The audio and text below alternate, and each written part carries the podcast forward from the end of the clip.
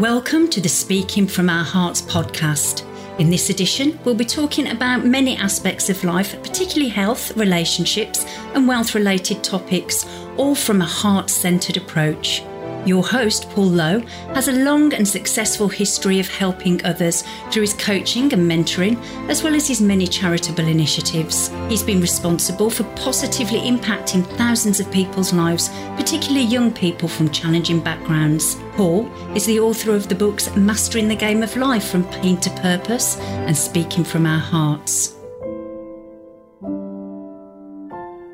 Welcome, listeners, to this Speaking from Our Hearts podcast episode, where today I'm joined by a lady from Denmark, Gita Winter. And Gita's going to be talking to us today around help your child to sleep. So, Gita, very, very warm welcome to you, first of all. Thank you very much for having me. So exciting to be here. And um, I've, I've watched your TED talk, uh, Gita, a couple of times. Absolutely fascinating. And I love the story, how you and get a very, very powerful message across by telling a story.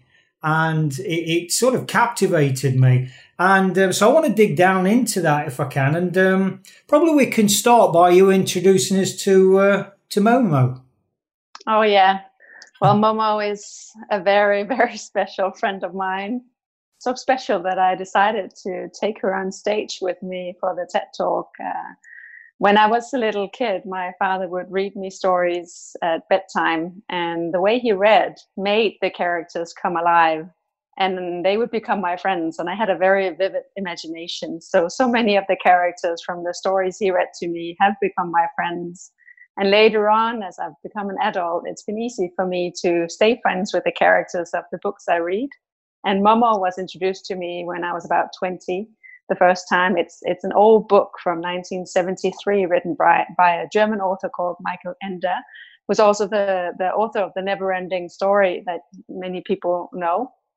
Um, and she just completely spoke to me from the beginning. And as I kept reading the book as I grew older, uh, she became more and more important to me. Uh, and and and she tells the story that I basically want to tell with the books I write as well. So I thought I would bring her on stage in Peterborough uh, at the TEDx uh, with me. Amazing, yeah. I mean, just off at a slight tangent, Gita, is it usual for for children um, generally to have what I what I termed when I was when uh, when my three were little an imaginary friend? Is this is kind of normal? Is it part of the creative growing process? Oh yes, it is, and it's it's very healthy for children to have imaginary friends. Uh, some of us have had many. right. And if you have parents who allow you to play with your imaginary friends and play out the different parts of these different characters, uh, it's a very big help for the child. Some some mm. parents think that it's weird or try to rationalize with the child um, my parents never did. So I was allowed to play with these characters in the garden or by the sea or in the forest. Mm. Um, and my own daughter has had imaginary friends for many years, and and we still set the table for some of the teddy bears. Uh, and we, yeah, it, it's just it's so much joy, and for us as adults, tapping into. Yeah, I see you have to. Yeah, for us as adults to tap into our inner child and and and talk to a teddy bear or an imaginary friend who might even not even be visible at the dinner table is so much fun. So we know from psychologists that it's healthy for children to have imaginary friends but it's also so much fun for us as parents if if we engage. And the way my father read those stories back then when i was a little girl i believe he he he also knew the characters. He he he he became their voice in so many ways. Uh, so it's it's also about connecting to that inner child when you read stories to your children. Mm-hmm. Yeah, I was just going to say when you was talking there, Gita, about you know obviously I asked the question from a child focused point of view, but isn't the reality for us as you know even as adults that we have this you know we, we hear about you know in the philosophy of oneness we hear about obviously the duality and part of that duality for me is embracing that that other side of me. Um, and I, and I've actually swapped that in more recent times for a character that um, was very challenged in the past called Shufflefoot because everything was so pressured, so negative, so victimized. To actually release that character, you know, like he's gone now to that little boy, back to my childhood. And so I understand this whole concept. I really do understand the power of this. And, you know, whether people think it's crazy or not, I don't know. For me, it's not crazy, it's creative, and there's a big difference. Oh yeah, for me it's actually sad to not have it. Uh, yeah. That's the way I see. I, I, just before we jumped on, I was writing a post on on Instagram about uh, me hugging a tree, and I mm-hmm. was explaining that I actually speak to my trees and my flowers and my plants and my bushes in the garden, and I know that I might come across a little bit nuts when I write something like that, but for me it's so real. And I was just sitting thinking, how would it be to walk around in a garden and not speaking to all of these living beings? So I just feel fortunate that I can speak to the trees and to the bushes and to the ocean and the stars and the moon. And, and in many ways, as I say in that TED talk, I can hear the songs of the universe. And, and I, I can't even, I have never, never lost that ability. I, I believe all children can do this, but somehow it's shut down. And many adults have forgotten how to speak with nature or with fiction characters mm. or use their imagination it's not that they don't have the ability it's just that they've forgotten to use it um, so for me that's really sad and it's it's like i just wrote in this instagram post it, i think it's the reason for much of what we see going around on the planet right now if if more people would speak to the trees or the oceans we wouldn't harm nature the way we do uh, so it's it's a derailing and it's a loss of imagination that is really really sad in many ways for me mm. So it oh. might come across nuts, but for me, it's it's just a gift, a gift to fall in love with life with. Well, whatever label society wants to put on you, Geeta, if it's nuts, then I think you need to share that label with me because I certainly hear you and I certainly agree with you. So, uh, yeah. Thank, we'll, thank we'll, you for being nuts with me. yeah.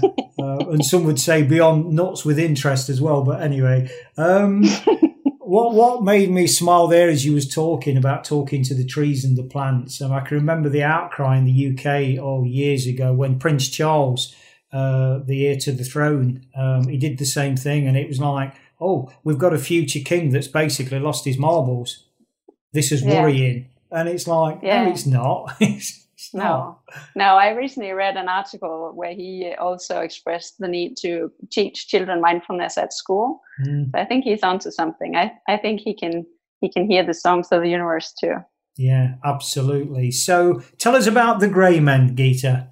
Oh yeah. So to to give you some insight to the fiction story of Momo, we meet this orphan girl uh, who decides to move. She's we're in Italy, and it's a, summer sunny day, and she decides to move into an old theater outside a village.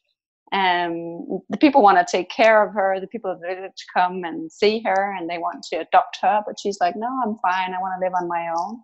And she becomes good friends with the the people of the town, and they come with food and water and even an old bed to uh, so she can sleep inside this old open air theater.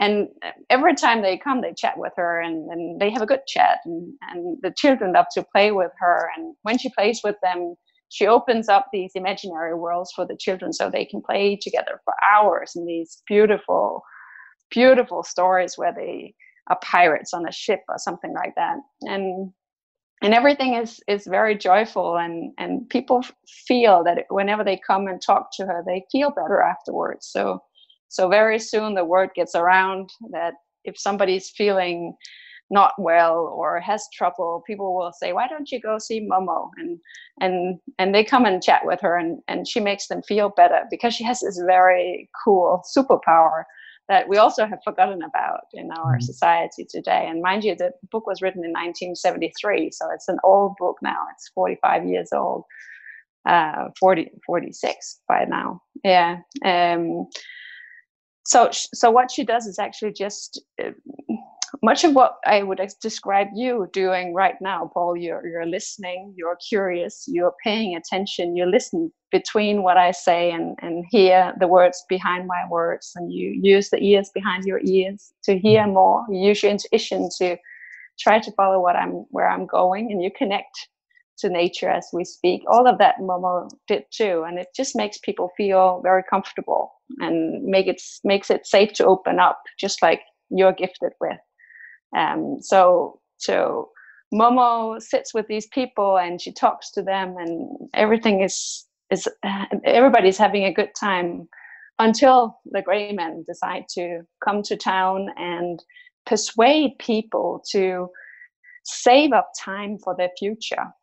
So they will come to for instance the barber or the restaurant owner and and convince them that it's important that we save up time for our future and that we can save it up in their time saving bank. And as soon as they have made a deal with you they vanish and make you believe that this time saving idea was all of your own. And then a lot of things happen um, and everything goes uh, becomes worse and worse and people get more stressed and ill and don't have time to come and see momo. Even the children don't come anymore are sent into child depots as a storage so that people can save up more time for the future. And all of this goes on throughout the book. And the only the only kid who can see through it is is of course momo.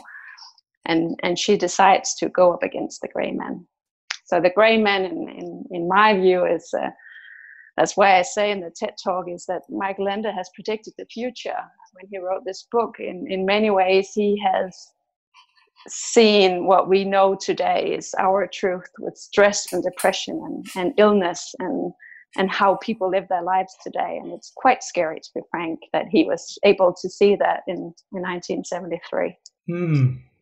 Child depots. What's a child yeah. depot? Well, what's a depot? What, what, what, what's the thought of that? Is the way we store our children today is that we we uh, drop them off early in the morning. Mm. We pick them up late in the afternoon. A lot of children stuffed in tiny rooms with a few teachers to take care of them, and the children don't. They're nature deprived. They they they have to follow a, a, schedule to make them good citizens and become in, mm. a, in a certain way that I call the sausage factory. Like mm-hmm. if you're not in the right shape of the sausage, you're tossed away uh, in a bin. You're not good enough, uh, and we have to make a lot of sausages very fast. So it's very easy to be a, a failed uh, sausage in this sense. So, and that's where all the diagnosis and all the illness and all the vulnerability and fragile children come out of this sausage factory that um, I don't really like. So, is it okay? Is, is it right to assume, Gita, that a school could be a, a child depot?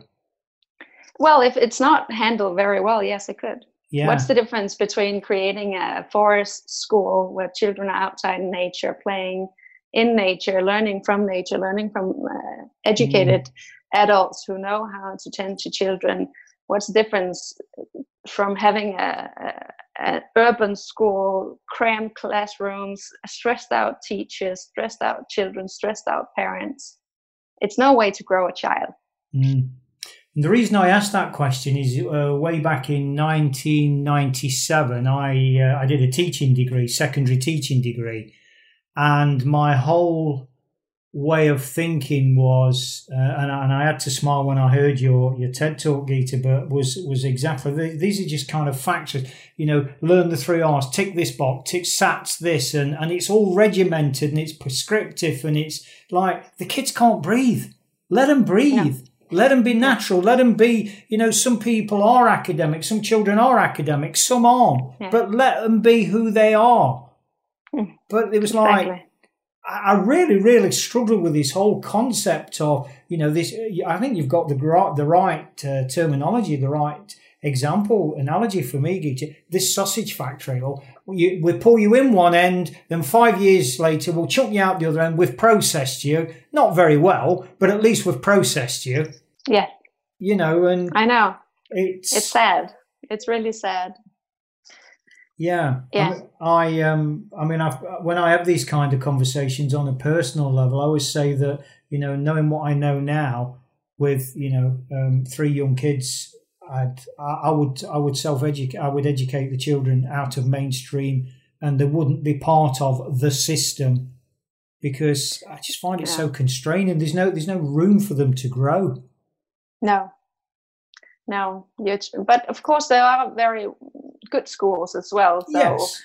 Instead of pulling out all the kids out of school i think we have to look at the structures and, and reform the way we school children. Uh, of course it's it's the parents who homeschool their children have some resources to do that but what would happen if all the very resourceful parents pull their kids out of school create their own little groups, uh, then the kids that are stuck at the public schools don't have the more resourceful students to look up to and, and to learn from. And if all the parents with a lot of resources pull their children out, then they, they don't put any energy into the local schools.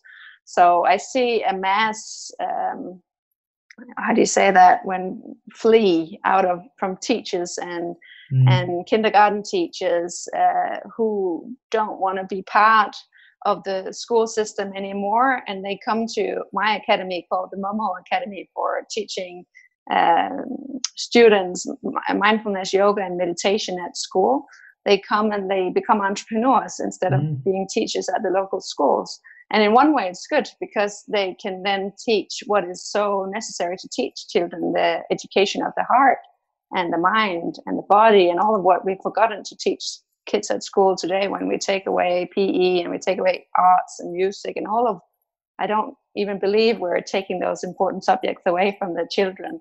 So these teachers they start teaching yoga at home or at a studio, but it's it's it's very hard for them to reach as many children and especially those who really need this teaching from a local yoga studio in a local town. So we need to find ways to bring back these brilliant teachers and kindergarten teachers and social workers work at the schools uh, in ways that they can breathe while they do mm. what they are so talented at doing. So that's a bit of a headache for me to figure out how they, they come to the Momo Academy to teach from the academy, but at the same time, I want I want them back into the schools. And so we we are working on that. Mm. It's a bit of a struggle, actually. Okay, so obviously, a gentleman never asks a lady about her age, so I'm not even going to go there. But what I am going to say, Geeta, is I mean, you know, you're talking about Momo being in your childhood. How is she mm-hmm. these days? Momo? Mm. And she's very frustrated. Yeah. Because she she was a fiction character that has become real and mm. it's much more scary to take the fiction out of the story and make it a reality. So when i was a kid my parents taught me the difference between fiction and reality and those imaginary worlds would grow a bit vivid for me at times and my mother would say it's only fiction gita it's only fiction. And it, that's what's so scary for momo right now is that it isn't fiction anymore Mm. You see, the WHO is predicting stress and depression to be the biggest disease by 2030. It's not fiction anymore; it's real, and and that's scary. It's it's it's scary. It was scary for her to be a character in a fiction novel, but now it's reality. It's even more scary. I imagine that she she has become friends with Greta Thunberg and some of the other cool kids who are trying to save the world. And I think it must be scary to be Greta at times too. The reason I asked the age question of Momo is, um, you know, she must be, how can I put this? Be very careful what you say here, Paul. She must be maturing in years. Um, yeah, but she she doesn't uh, grow older. Uh, so so that's the the privilege of being a fiction character. So and she doesn't really know how old she is. Right. So if you ask her how old she is, she will say, "As far as I know, I've always been around." Yeah. So I love that answer, and it, yeah. it's sort of how I feel too. It's it's it, it makes us tap into the age of our soul. So us living from being born till we are 70 years old is just a fraction of our the journey of our souls. Yeah. So we can stay the same age for mm. a long time if we look at the broader perspective. And she doesn't really grow older. I don't think she will until she, her mission is completed. And right now, it doesn't look anywhere near completed. Mm. She will. She won't rest. she doesn't grow older. She just grows wiser. No, no. Yeah, just yeah. wiser. Yeah. Mm. Yeah, and she she is one of the reasons I wanted to bring her on stage is because she can be such a role model to so many teachers who dare to tap into their hearts and go that extra mile to stay at those schools and in those kindergartens.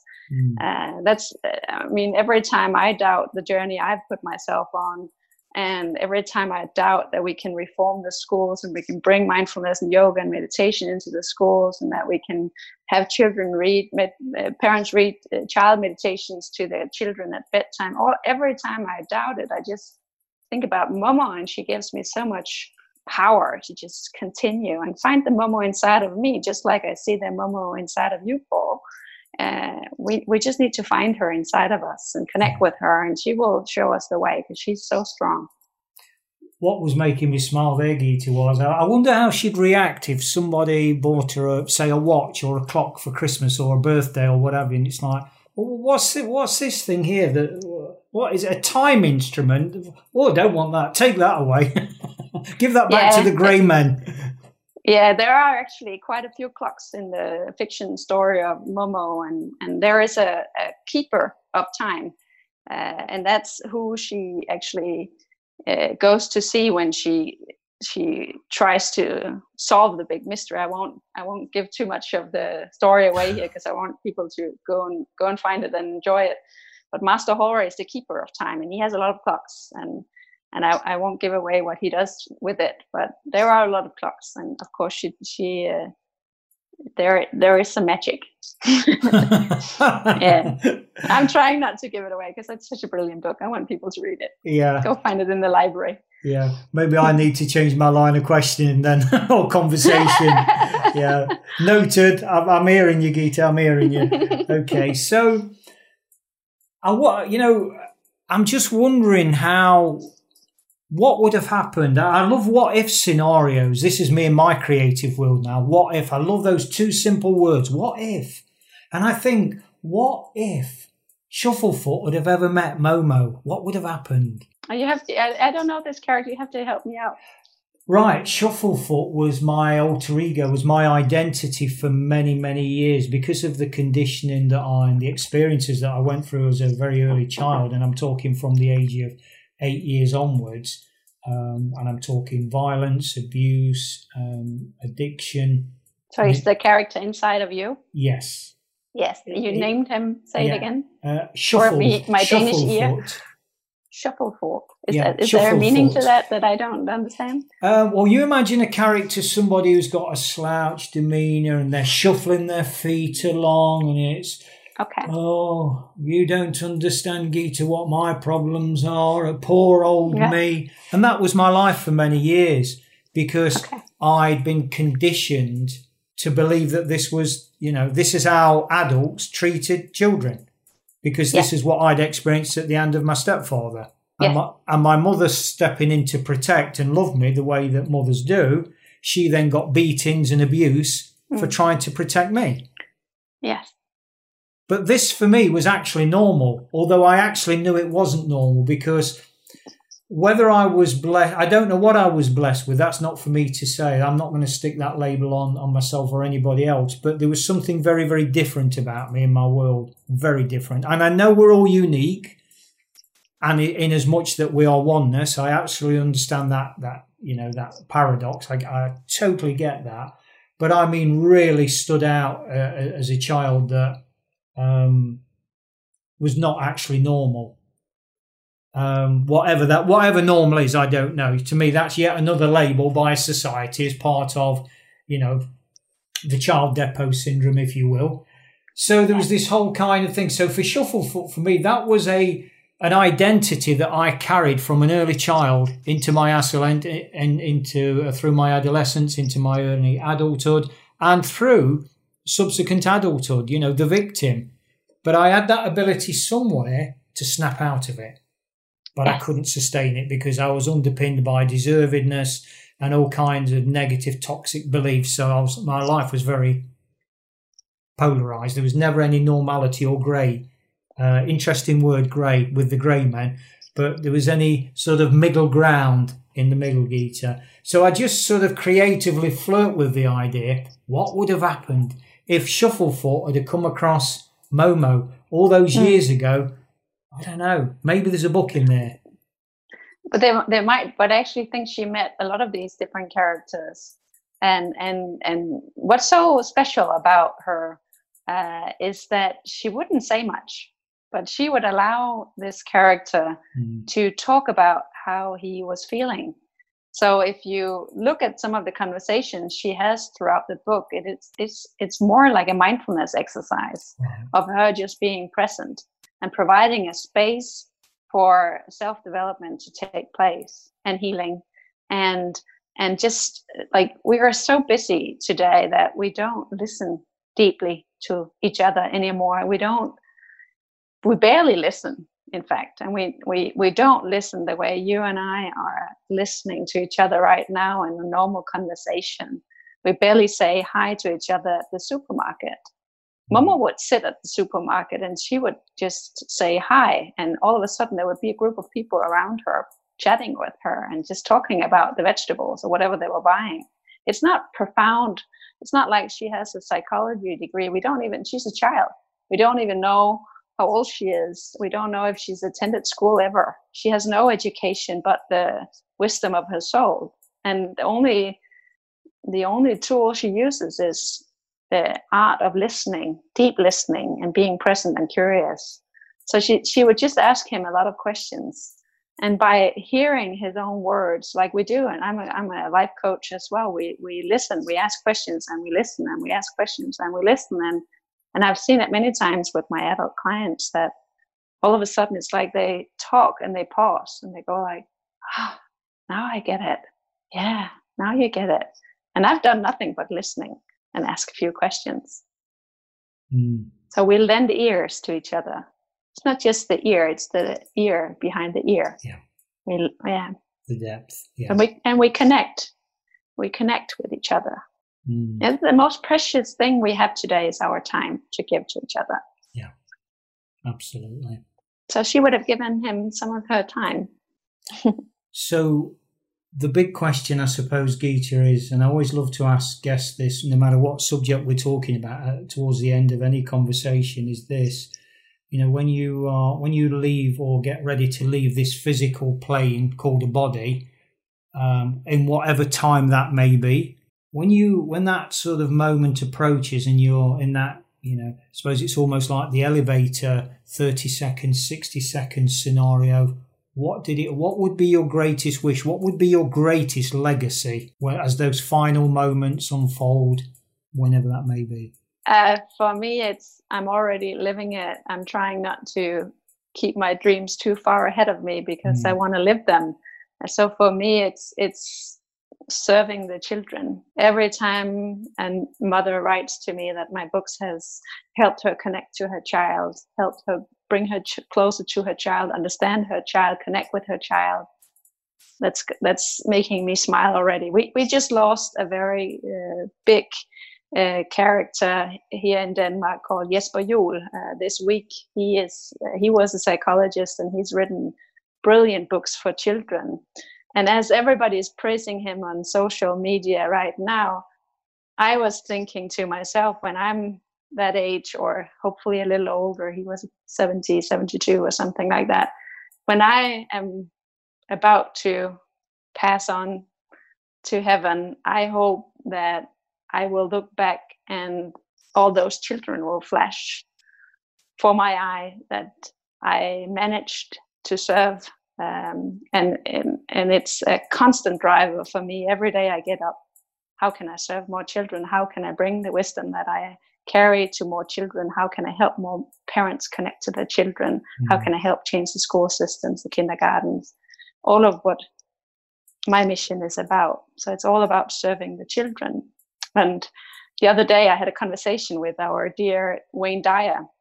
I was listening to a podcast, and he is also on the other side. And after the podcast, uh, I asked him, So, what is my next step? How can I serve more children? How can I grow my, um, how can I scale it even more? How can I reach more children? And his answer to me was so clear, like typical Wayne Dyerish. He, he just said, just serve every day. Just serve more children every day. Just make sure you serve children every day. And of course, it's easy here. I have two children on my own and their friends, but on a broader scale, what can I do on a daily basis to serve more children? Mm, fascinating. So, by way of um, bringing things to a close, Geeta, um, is there anything we've missed? If is, is there one kind of another message in there that you'd you'd like to leave the listeners? Anything at all? Yeah. Well, when we when we talk about the gray man and we talk about the Great Depression of our times, uh, mental depression, when we talk about the stress going on in society, we just we gotta know that there is always an alternative to to ending the day in stress and depression. Of course, depression is a little different, but if it's a, a, a you know, an, a, a, stressful day, to say more than a st- stress disease, if it's a stressful day, you have the option to pause, connect with your child before bedtime, fill your hearts with love, and end that day together in a bliss. So never ever let the sun set on a stressful parenting um, don't don't yell at your child at bedtime end the day in, in bliss is, is and that's a choice and those 10 minutes of for instance reading a child meditations like i suggest with your child teaching your child to fill up their hearts with love the way you end that day that energy you will take into the next day you'll wake up more happy the whole day will begin differently so that's what I say. It all, it all, all it takes is 10 minutes at bedtime. And if, if you don't have the book, all you can do, as I say in the TED Talk, is place your ear on the chest of your child and listen to that heartbeat and cherish that you still have time together, that you still have time to make everything better. You still have time to connect. There is another day tomorrow. It's just little ant steps to becoming more conscious and connecting more and, and becoming the parent that in your heart you really want to be. Because wow. all parents want to be loving parents. Yeah. Wow. Simple but powerful. All mm. right. How can uh, how can people find out more about uh, yourself, Gita, the Momo Academy? Yeah, the Momo Academy is just about to be translated to uh, English. We have I have my first sleep course for parents training uh, online. So it's Momo. That's a dash, right? Yeah. Yes, academy.com and then go to workshops and and find the English courses. And otherwise on roomforreflection.com you can find all the links I have in English. Super, thank you. Um, well, there's not much really to say after that. I mean, other than it's been fascinating to listen about mm-hmm. Momo and the, uh, you know, I can't help but, you know, as one that doesn't really deal in labels, um, I'm kind of true Wayne Dyer. I'm going to be paradoxical and say I think she's an amazing mindful matriarch. Here's that. Oh, she is. yeah, she is. And please, please go find it in your library, local libraries. It's been translated to so many languages. There are millions of copies out there. So find Momo by Michael Ende and be inspired. Excellent. So there we have it, listeners the amazing, insightful Geeta Winter from Denmark and and the fascinating lady that is Momo. And so, till next time, remember whatever you do in life, always walk your path with heart. Thank you, Geeta. Thank you. Hearts, helping everyone achieve results towards success.